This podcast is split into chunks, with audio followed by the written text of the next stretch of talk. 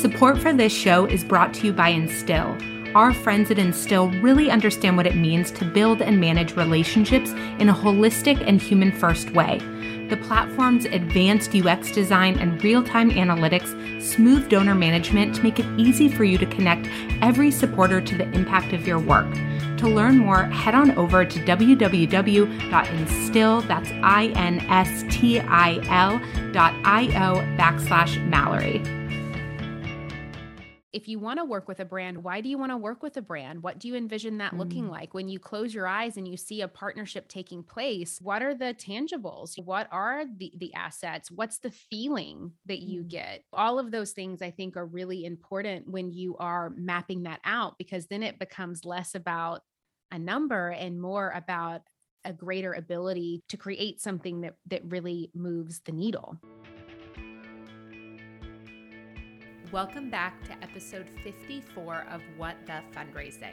I'm your host, Mallory Erickson, and this podcast is for impact leaders and change makers who are looking to fundamentally change the way they lead and fundraise. In today's episode, I'm interviewing Julie Solomon. Julie is a brand and pitch expert, coach, and host of the Influencer podcast. She helps women turn messages into movements and empowers entrepreneurs to grow their influence and impact.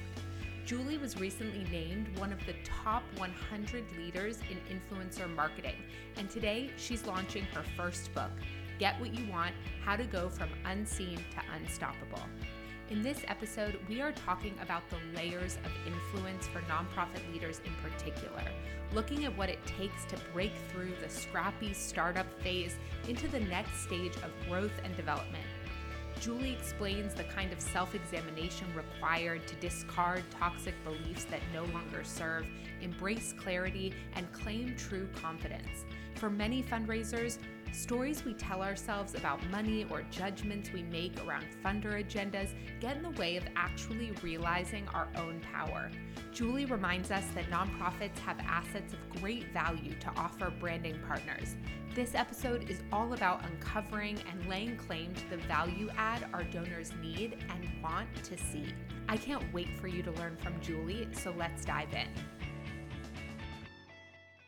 Welcome, everyone. I could not be more excited to be here today with Julie Solomon on such an important day, book launch day. Julie, thank you so much for joining. Thank you so much for having me. And I know that we have a, a mutual friend who we both adore. And so it's just so great to to see how how the beautiful ripple effects of connection can work in real time, which is why we're here. It's great to be here. Yeah, it's wonderful. And I have been a fan of your work for so long, but why don't you just kick us off telling everyone a little bit about you and what brings you to this conversation? I'm a business coach, really a, a mindset coach as well, which I think we're going to be talking a lot about today.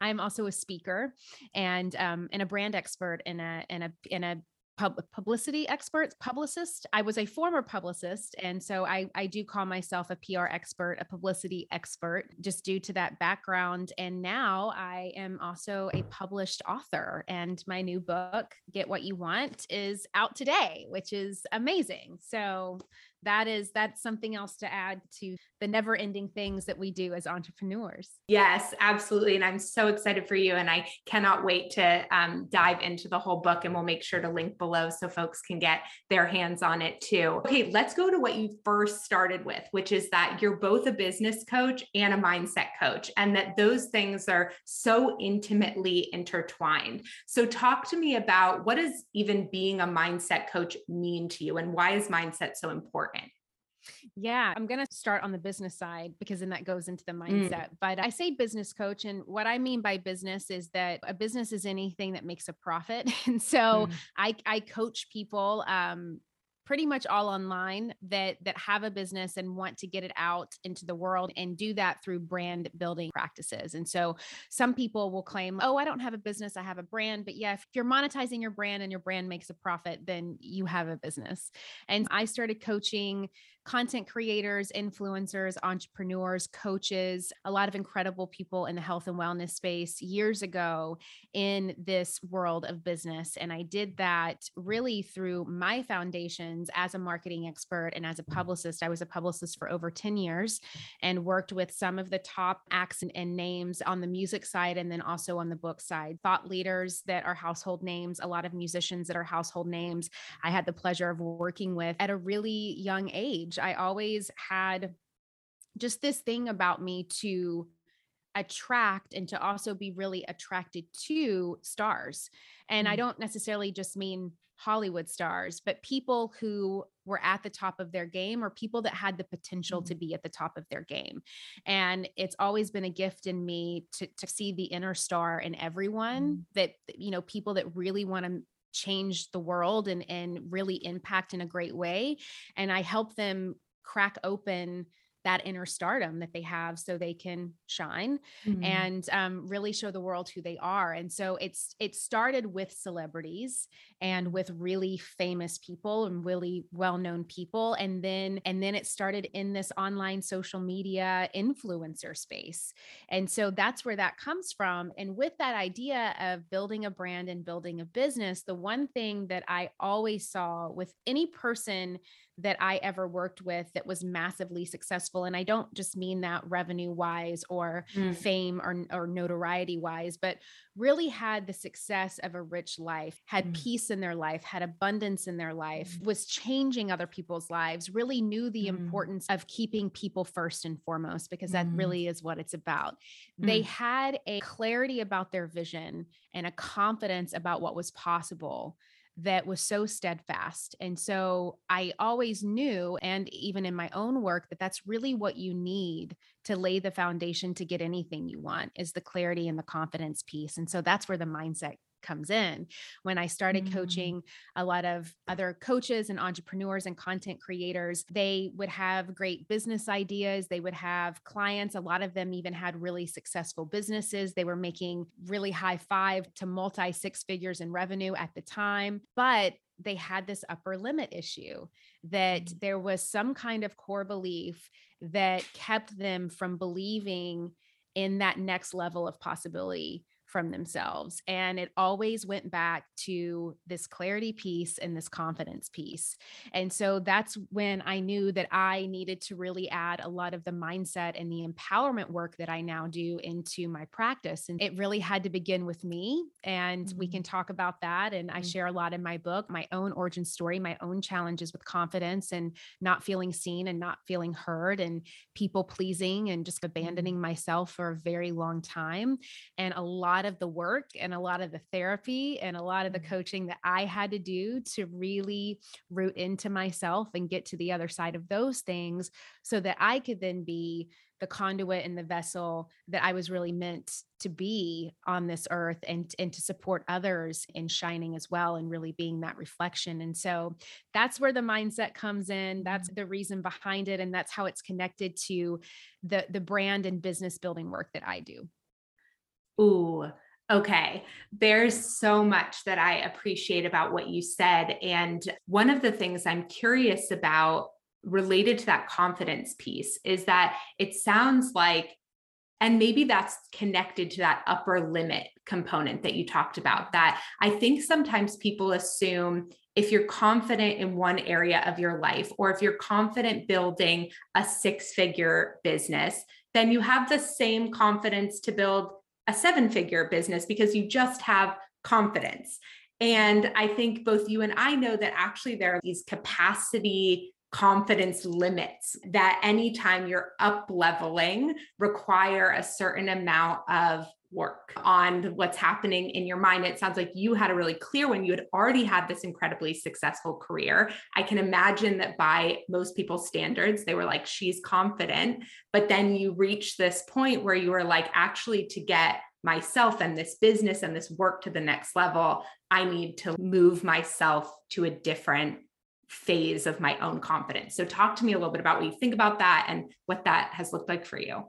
Yeah, Mallory, you touched on something when you were talking about the different stages of revenue that someone can hit that I think is a great way to kick this off is there's really three three stages or three levels of revenue capacity that I think are the most challenging for people. So the first one is their first six figures mm-hmm. because that takes a certain amount a certain amount of just hustle and energy and mm-hmm. white knuckling to get there the second one is seven figures because you cannot hustle your way to seven figures. You will absolutely burn out.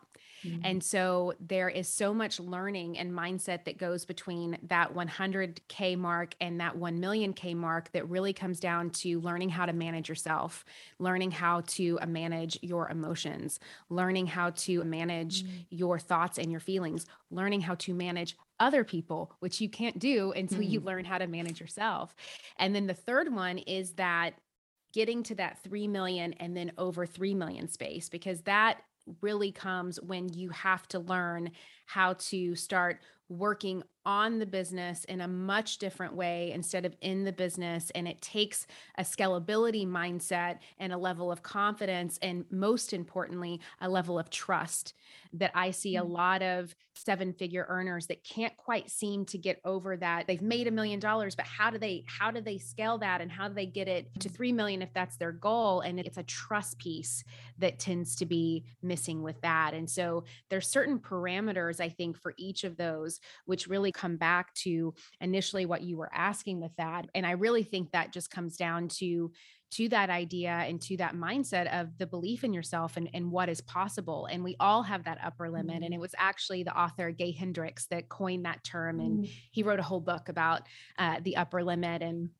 I'm going to paraphrase what what he says, but basically it's we get to this place of we've gotten what we want and then subconsciously whether we realize it or not we start looking around and we can like inadvertently manifest these challenges and these problems that may not even exist because we feel like we have to have something to worry about. He talks mm-hmm. about in the book how he's sitting in his office and it's this corner office, it's this glass office, it's beautiful. He's gotten everything that he wants in his business and he starts freaking out, worrying that his daughter is going to be homesick when she goes to a slumber party that night and just starts like mm. tripping himself out about something. And so it's, I think the awareness is the first step always with any recovery process mm. and recovering from your origin story or from your limiting beliefs and what you believe impossible is no different. And so just mm. having the awareness of when those upper limit moments are coming, I think is is the key. I really appreciate you sharing that and I would say for nonprofits listening to this, I would actually draw some of the same marks around revenue and just how differently I think people think they can use the same strategies they use to get to a certain revenue threshold. And that's not true. And then the shift in strategy changes the confidence that you have related to that or the visibility you need related to that. And i really appreciate you like benchmarking that. And you hit on the first you have these three tools to freedom awareness acceptance and action which i love and actually correlate very closely with some work i do inside my course the power partners formula for fundraisers. And so and you started to touch on the first one, that awareness piece, but will you talk to us a little bit about those? Yeah. So, awareness, acceptance, and action is actually coined from a lot of therapy circles and very well known in 12 step groups. And so, if anyone mm. is listening that has ever been a part of a 12 step group, the three A's is not new to mm. you. But if you have not been introduced to the three A's, I am so excited to be able to introduce them to you because they phenomenally changed my life and you can apply them to literally anything. So the 1st mm-hmm. one is awareness, which you were just talking about. And that is just the state of being aware as to the reality of whatever situation that you are in at that moment. Mm-hmm. I think that a lot of times our lack of awareness and really just our our lack of p- permission to be able to slow down and to be present mm-hmm. and to allow ourselves to feel our feelings, allow ourselves to pause. Mm-hmm. I call it the power of the pause in the book.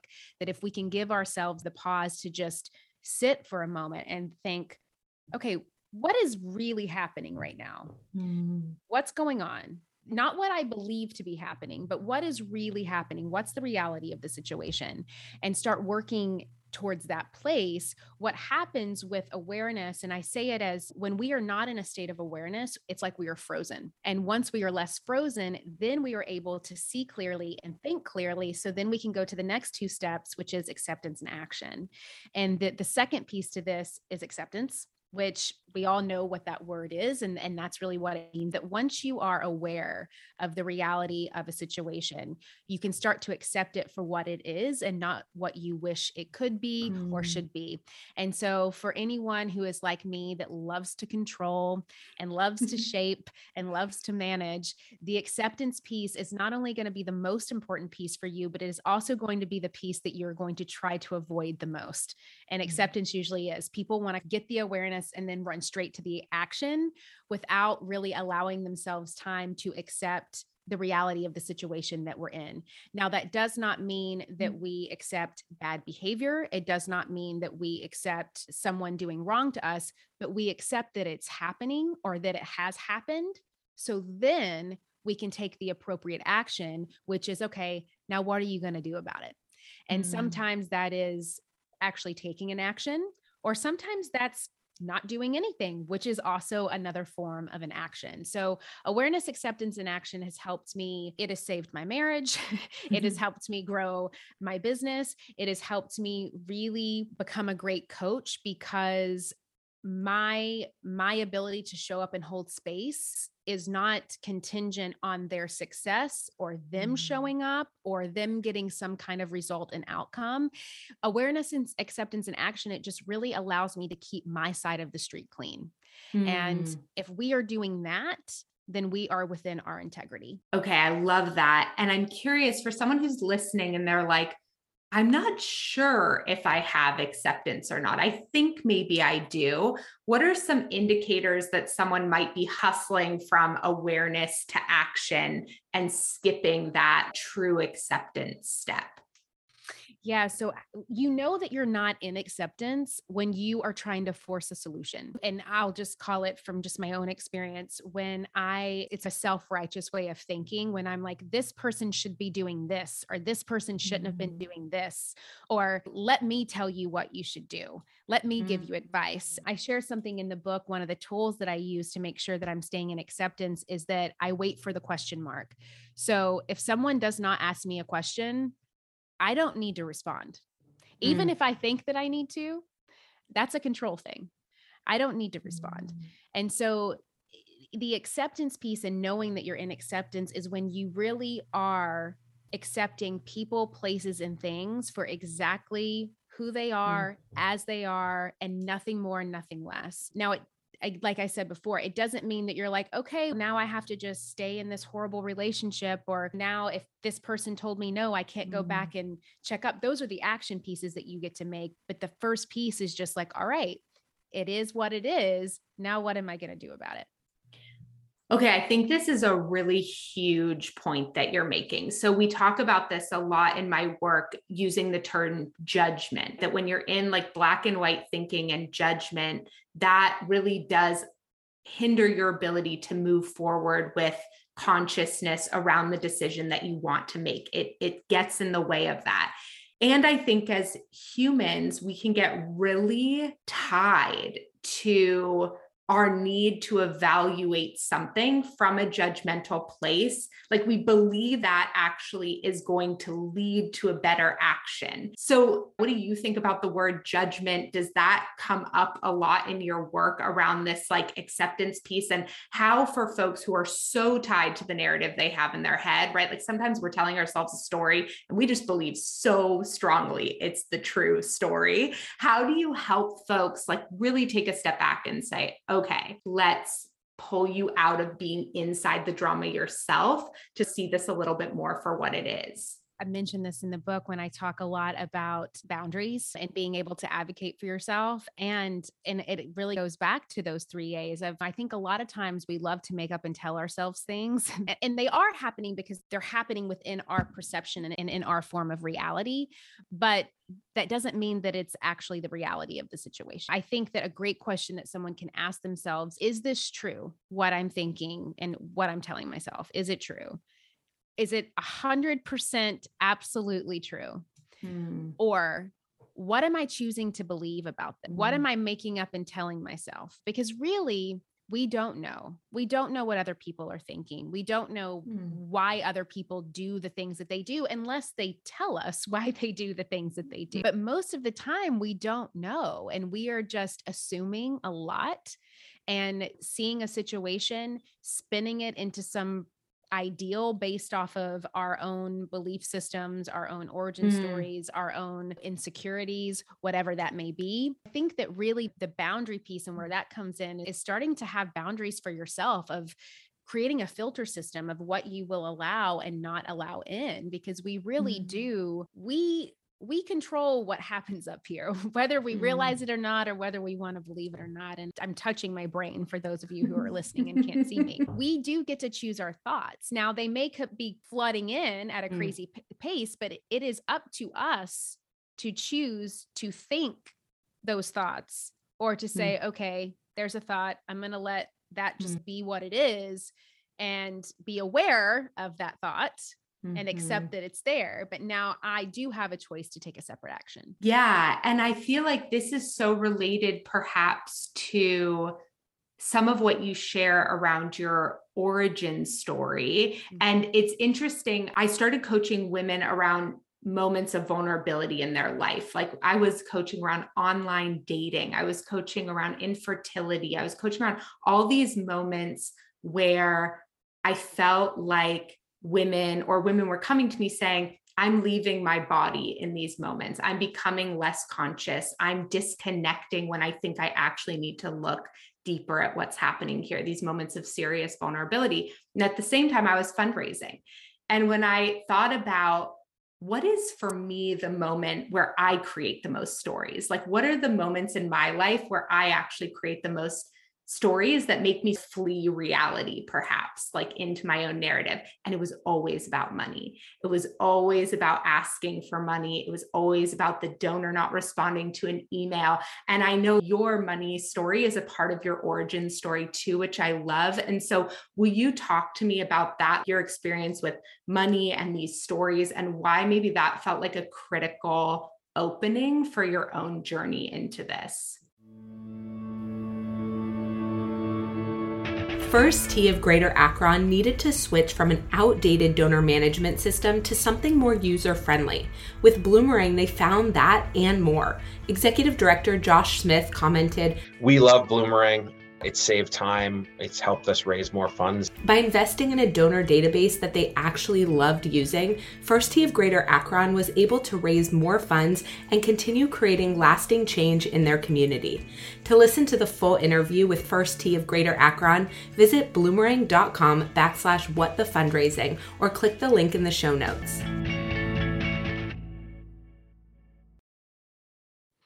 Yeah. So my origin story around money is one of scarcity. When I grew up in a really small town to really young parents who didn't come from a lot, my dad actually came from a, extreme poverty. He was one of eight. He lived in a shack. I remember being a young girl and actually walking out to the outhouse to go to the bathroom because they could not afford indoor plumbing and this was in the 90s like this wasn't 1945 i'm mm-hmm. only 37 years old. So you know it it wasn't that long ago. And and so my grandparents my dad's parents were completely illiterate. They had no education. They had no means. And they had eight mouths to feed. My dad was one of eight. And, and then there was also a lot of really hard things that people go through. There was alcoholism in that home, there was mm. domestic abuse happening in that home, there was a lot of trauma happening at the same time. And so then that gets parlayed into my home. My mom w- had more of a middle class upbringing, but still got married very young, did not go to college. And so there was this mindset of just sheer survival. There was mm. never this abundance of money. There was never a savings. We didn't mm. have enough money to save. There wasn't a 401k. There wasn't, my dad literally wore a blue collar to work every day. He worked at an auto plant and he would punch the the clock and that's what you're told is the American dream and as long as you can pay your bills and put food on the table and maybe go on a vacation once every five, six, seven years, maybe if you can afford it, then that's life. And I think that growing up in that and that really being indoctrinated into me, I had this very scarce mindset. I never had a problem with pitching other people for things or mm. asking for money on the behalf of other people. But when it came for my goals or what it was that I was asking for, and when I felt like it was mm. this direct reflection of me, it was really hard to do. I also did not think that I could be honest about money because I would tell myself that I wasn't good at math growing up and I don't do numbers well and I never learned about finance financing and budgeting and eh, economics and all of the things that kind of parlay into money. And so that then catapulted into a very sick disease and behavior of me hiding debt and i ended up and i actually kick the the book off with this story that i've never shared publicly before of i had hid $30,000 of credit card debt from my husband and he found out. And so he calls me to call me out about the credit card and it was really this just financial and personal rock bottom moment that I couldn't deny anymore. I couldn't be delusional about it anymore. This was mm-hmm. happening. I couldn't hide from the awareness of it. And I had no choice but to accept what was happening. And that really kicked off this internal discovery and therapy and work on myself about why is it so hard to be honest about money? Why am I so mm-hmm. afraid of money? Why do I feel like there's not enough money? Why don't I feel like it's possible for me to not only make money, but for me to actually budget my money and not spend all of my money or not go into debt with my money? It was just all of these questions that for me were very foreign because they they were not put into this positive light growing up as a child and even looking to my lineage of my dad and his parents mm. and their parents and it was just a very no one had money mm. and it took a lot of peeling back those layers to be able to answer those questions it also took and two i i mean it, it's still not perfect i i need a financial planner i need someone to help me with those things mm. i need mm-hmm. someone to support me in those things but i also did not want to feel like a financial toddler anymore that could mm. not mm-hmm. make very basic decisions about how to make, spend, use, and save my money. That is my origin story with money. And it kicked off ideal of I want to make a lot of money, but I don't know how to make a lot of money. Mm-hmm. And then once I make a lot of money, how do I not spend all the money? Or how do I not be terrified of the money and just leave it underneath a bed and in a shoebox uh, because I think it's going to go away? It's this balance of money is meant to be used and so, how am I going to use this money to actually benefit the greater vision that I have for my life and myself?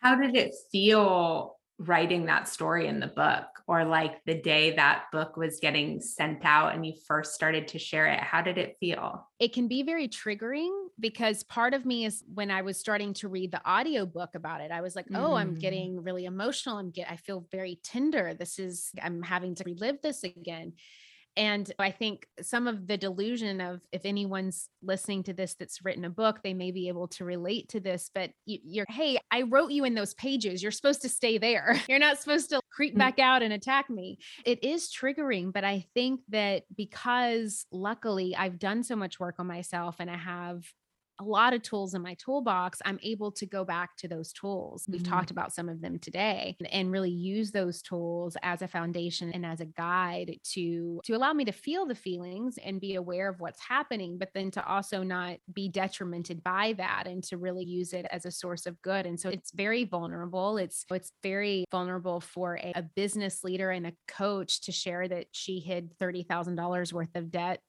from her husband and that was a hot mess financially for a long time and didn't have it all figured out. But I think that's also very normal when I have shared it within the confines privately with like my community and my coaching members. There's a lot of like, me too that kind of starts mm. to get thrown around and so I, I think that yes you might have not been someone that hid $30,000 worth of debt from your husband, but you may be someone that can relate to other parts of that story of just not Mm. feeling confident or around money or just having shame around money. Maybe feeling I, I talk about how I grew up and I would always watch my mom. She would go shopping and she would immediately run in the house and hide the shopping bags in her closet because she didn't want to be found out that she went shopping or get quote unquote in trouble for spending money. And so that's just like this other thing that I adapted. I, I looked at money as being this thing that the man takes care of, and the financial toddler that is the wife gets this cute little allowance. And there was just, there was a mm. lot of reshifting and reshaping around the dynamics of money and just the societal dynamics around money that I talk about within that. Wow. Okay. There are so many pieces to we could unpack, but I one, I just really appreciate you sharing your story with us. And I think it is one of those things that even if we don't have identical stories, we have so many overlapping parts and pieces. And I've never met anyone who doesn't have some shame story related to money in mm-hmm. some way. And I think it is painful to look at those sometimes. And I think when I watch people hit their fundraising ceiling, I know it's in there. Like that story is in many ways holding them back from either feeling like they deserve to sit in certain rooms, they deserve to say certain numbers out of their mouth, that they deserve abundance, maybe in a lot of ways. And you're making me think about something I've never thought about before, which is that I feel like some of the behaviors that are conditioned into us related to scarcity mindset are really effective behaviors in hitting our first financial milestones potentially. When I think about the things I did to hit my first six figures as a business, they were very much rooted in scarcity mindset. And I found success with that mindset to that ceiling. But like you were saying before, I can't hustle my way to seven figures. And that's the same with the nonprofits. And so I feel like there's this super complicated piece here where we get positive reinforcement around these really toxic behaviors, maybe to a, certain threshold. And then we're like expected to think different, feel different, be different to get up to the next one. What do you see in your work around that, particularly when you're coaching folks around how they position themselves to brands or start to think of themselves as a bigger sort of entity? You touch on such a great point, And I think the idea here is that a lot of times our greatest strengths can also be our greatest defects. Similar to you, that was me. I am so relentless, and that can serve me so well until it doesn't. Hmm. And my relentlessness was when I was hitting my six figures. That's what got me to hit my six figures because I was just going to pitch and it was just a volume game and I didn't take no Mm. personally. And I just kept pitching and I had this number in mind. And you weren't going to stop my relentlessness of getting there, but that could only get me so far. And then when you're trying to really step into a higher version of yourself, which each level, requires that. E- each level Mm. of growth re- requires a stronger level of growth from you emotionally you know spiritually mentally. And so that was a thing that i really had to come to terms with of i can't relent myself to Mm. hold space. I can't relent myself as a coach, as a business owner who has a team. I need to get out of the way a little bit and trust the process a little bit. And so I see that as well with people that that idea of pitching themselves, being a solopreneur, being just doing their thing and then they hit this goal and then they're like okay so now obviously I'm going to have a next goal and a next goal because that's Mm. how the brain works and I think that it is this mindset of some of the strengths that got you to where you are today are great and you don't need to judge them. But what are some new strengths that you could mm. potentially start to empower within yourself that could set you off to that next level? And that's the big thing that I see with coaching. It's a lot of times when people are hitting that first six figures, and it may even be the same in the nonprofit realm, there may not even really be a lot of clarity on the greater vision. It's just Mm. our goal is who wants to give us a hundred thousand dollars? There's got to be a company out there that wants to be a title sponsor. Let's just go find. Them. We need the hundred thousand dollars. Without that greater vision in place of well, what's the long term game. So I think the clarity is the first Mm. step of there of what really is the goal. What is the vision? Why are you doing this? What is that? And I tend to stay away from five year plans and 10 year plans just Mhm. because I'm way too in the moment with things and Mm. things will quickly excite me. Like I have a lot of passions and I think you have to give room for your passions to change. However, my why is always the same. And that's the foundation, that's the root system, and that's never going to change. And so I think that really getting clear and having the clarity on your why and what that greater vision is the difference between the relentless six figure hustler and the person who is actually growing a profitable business that has longevity for impact and longevity for Mm. really long term success and really changing. I love that. And you talk about that inside Pitch It Perfect, your course. And I think it's such an important point for nonprofits to hear too, because I think they can get into the weeds around the strategic plan or that they need to show this company or this funder every little minutia detail about how the program operates. And nobody cares about that, especially not in the first meeting. Maybe they're going to ask you those questions later down the line if they're thinking about a real impact funding. But at the beginning, the why is what really matters, or the mission statement for the organization, your why and how it connects to that mission statement. And I'm curious, you do so much work helping individuals and influencers position themselves for brand partnerships. And I feel like it's a really un explored opportunity for nonprofits too. And I'm curious what you think about that and what you feel like it takes for a nonprofit entity or a nonprofit leader to be considered as in that sort of influencer realm with brand partnerships. Yeah, I think the first thing to always remember is that a lot of big, really any brand, but especially bigger brands, if you can tie a charitable organization to something, they are going to be so more apt to be open to working with you. And I think mm. that's what gives the nonprofits a benefit over just someone who has a business or just someone who's a content creator because there are deeper opportunities to impact because again it, it really is about people first and there's incentives that a business gets working with a, a nonprofit and so i think that it's always about working with what you have, not being worried about what you don't have. And so, if I was working with a nonprofit, I would say stick to that strength, the fact that you mm. are a nonprofit, and start looking for those brands who want to align with organizations doing amazing work. Mm. There's so many of them out there and really thinking bigger. It's if you want to work with a brand, why do you want to work with a brand? What do you envision that mm. looking like? When you close your eyes and you see a partnership taking place, what are the tangibles? What are the the assets? What's the feeling that you mm. get? All of those things I think are really important when you are mapping that out because then it becomes less about a number and more about a greater ability to create something that that really moves the needle. Yes, and we're going to link below this show to that course as well for folks who really want all your tips and tricks there. And I think I love that you said what are your assets? What are the things that you do have? And one of the other things I love in the course is I feel like you do a really great job and I'm sure this is in the book too, balancing the dream big with the set expectations for yourself so you don't start to have all these like mindset traps inside the course. You're like okay well, these companies are getting 300 messages. Mm-hmm. So how do you sort of set expectations around what your response rate is going to be in a way that's healthy? It doesn't hold you back from your reach and your attempt at visibility and your attempt at partnership but you're being realistic along the way too. And i feel like that when i heard you say that in the course, I was like, this is something that is not talked about enough in the nonprofit sector is the balance between those two things. That's not in conflict. Being realistic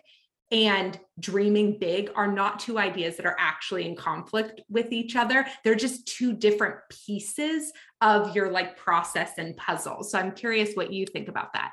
Yeah, the big dream is the end goal before you get to the next big dream. The mm-hmm. reality of the situation is how you get to the big dream. And so I think that you, you touch on a great point and, and especially with the confidence piece, because if you can start making smaller wins. And I talk about this that someone who tries to go out the gate trying to land this really big partnership is, if they've never done it before, they're not going to have the clarity and they're not going to have the confidence mm-hmm. to do it. I actually have a, a five step free guide if people want to download it on how mm. to gain clarity and build confidence so you can reach your goals. And that would be a great first step. You can just go to juliesolomon.net slash clarity to get that free. It's an mm. audio guide and there's a worksheet to that. And I, I break a lot of a lot of the clarity and confidence pieces down. But and and with that, and I talk about that in there, is that if you're trying to come out the gate with some massive partnership and you don't have the clarity in place and you haven't done it before, you're going to probably lack the confidence. You're not going to have mm. the confidence to kick it off. And if you get told one no when you're already feeling mm. not very confident, you're just going to fold. It's not going to mm. want to keep you in the game. However, if you can start little by little building it out and landing 5 10 15 20 30 deals at a time you're going to have much more confidence to then go for the big guns when it's time mm. to go there and another thing when it comes to brands is that's why brands love working with people or partners, they're not going for the big win because then the brands don't have to pay out all of this money at once. Mm-hmm. So the brands, it's a mutual exchange. And so the brands want to know that this is going to be mutual beneficial for them as well. Mm-hmm. So you're also more apt to get more deals and work with more brands if you're closing these 5 10 15 20 smaller deals instead of just focusing on this pie in the sky. And it's mm. actually those smaller deals that are going to a allow you to learn what you need to learn, allow you to test things out, allow you to really start creating content that brands like, allowing you to start to feel through, do I even enjoy doing this? Is this mm. something mm. that I want to that I want to move forward with? Is is brand partnership something that I really want to build out as part of being the business model? You're mm. not going to know those things until you get into it. And so allowing yourself to lock in those smaller partnerships and really s- starting small and going with the lowest hanging fruit is only going to allow you to lay the groundwork, build the foundation, build the clarity, and build the confidence that's needed to then go to that big thing in the future. Okay. We're going to end with that. So tell everyone where they can find you, where you'd like them to go and get the book. Yeah, the book you can get it wherever books are sold Barnes and Noble, Target, Amazon, or you can go to juliesolomon.net slash get what you want to get mm. it there. And then also for anyone who orders the book before June 11th, I am doing a free live virtual event on June 11th that is mm. taking a lot of the principles and practices that I share in the book and putting it into action. So this is going to be a full day fun virtual workshop. So you can just go to juliesolomon.net slash get what you want, order the book, and then you get a free ticket to that virtual live event on Saturday, June 11th. You can also go to juliesolomon.net slash clarity if you want the five step clarity and confidence guide. And then I tend to hang out on Instagram. So you can follow me at Jules, J U L S Solomon, S O L O M O N. I do a lot of DMing myself and my team. So if you ever need support, help, have a question, whatever, feel free to shoot over a DM. We're always in there. And then my podcast, the Influencer Podcast, you can listen on Spotify, iTunes, wherever you love listening to podcasts. There's a wealth of knowledge and information there for from the last 5 years to help you really market, grow, and scale anything that you want. And I invite all my guests to highlight a nonprofit that is near and dear to their heart to get a little shout out to. Yeah. So one that I'm actually loving on right now, um, because a portion of the proceeds from the book will go to this nonprofit. It's called Imagination Station. It's Dolly Parton's nonprofit mm-hmm. that makes sure that books get into every hand of, of any underprivileged community, any minority community, any child that does not have a book that needs a book, they do that. And it's just an incredible organization. And it's a great tie in with the fact that I wrote a book and she just does remarkable things. So that's the charity that I'm going to be shouting out right now. Love it. I love it. And we'll link to them as well. Thank you so much for this incredible conversation and for spending this time with us today. Thank you, Mallory. It was so fun.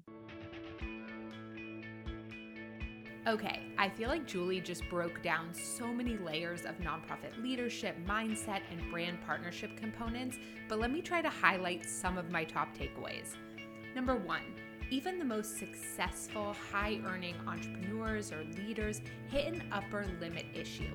And I think the same thing is true in nonprofit fundraising It prevents the next level of clarity and confidence that we need. And this is where the mindset work comes into play. Number two, the most successful people living the most abundant lives, which isn't just related to money, by the way, always put people first. Number three, we often try to over control things instead of accepting things as they are. But oftentimes, it's acceptance that unblocks us and opens doors. Number four, nonprofits offer corporate partners a very attractive branding vehicle. So stick to that strength. Take stock of your assets and pitch them with confidence. And lastly, number five, when it comes to building brand partnerships, start with smaller, lower stakes asks. Closing lots of modest deals while evolving the strategy and setting your goals will be so helpful in the long run, even when you want to go land those big fish. Okay, there is so much more amazing insight and takeaways from this episode, so head on over to malloryerickson.com backslash podcast to get access to all of the show notes right now. You'll also find more information there about Julie and how to buy her new book. Thank you for spending this time with us today. If you enjoyed this episode, we would love it if you would give it a rating and review and share it with a friend. I am so grateful for all of my listeners and the good hard work you're doing to make our world a better place. And if you miss me between episodes, stop by and say hello on Instagram under what the fundraising underscore. Have a great day, and I'll see you next week.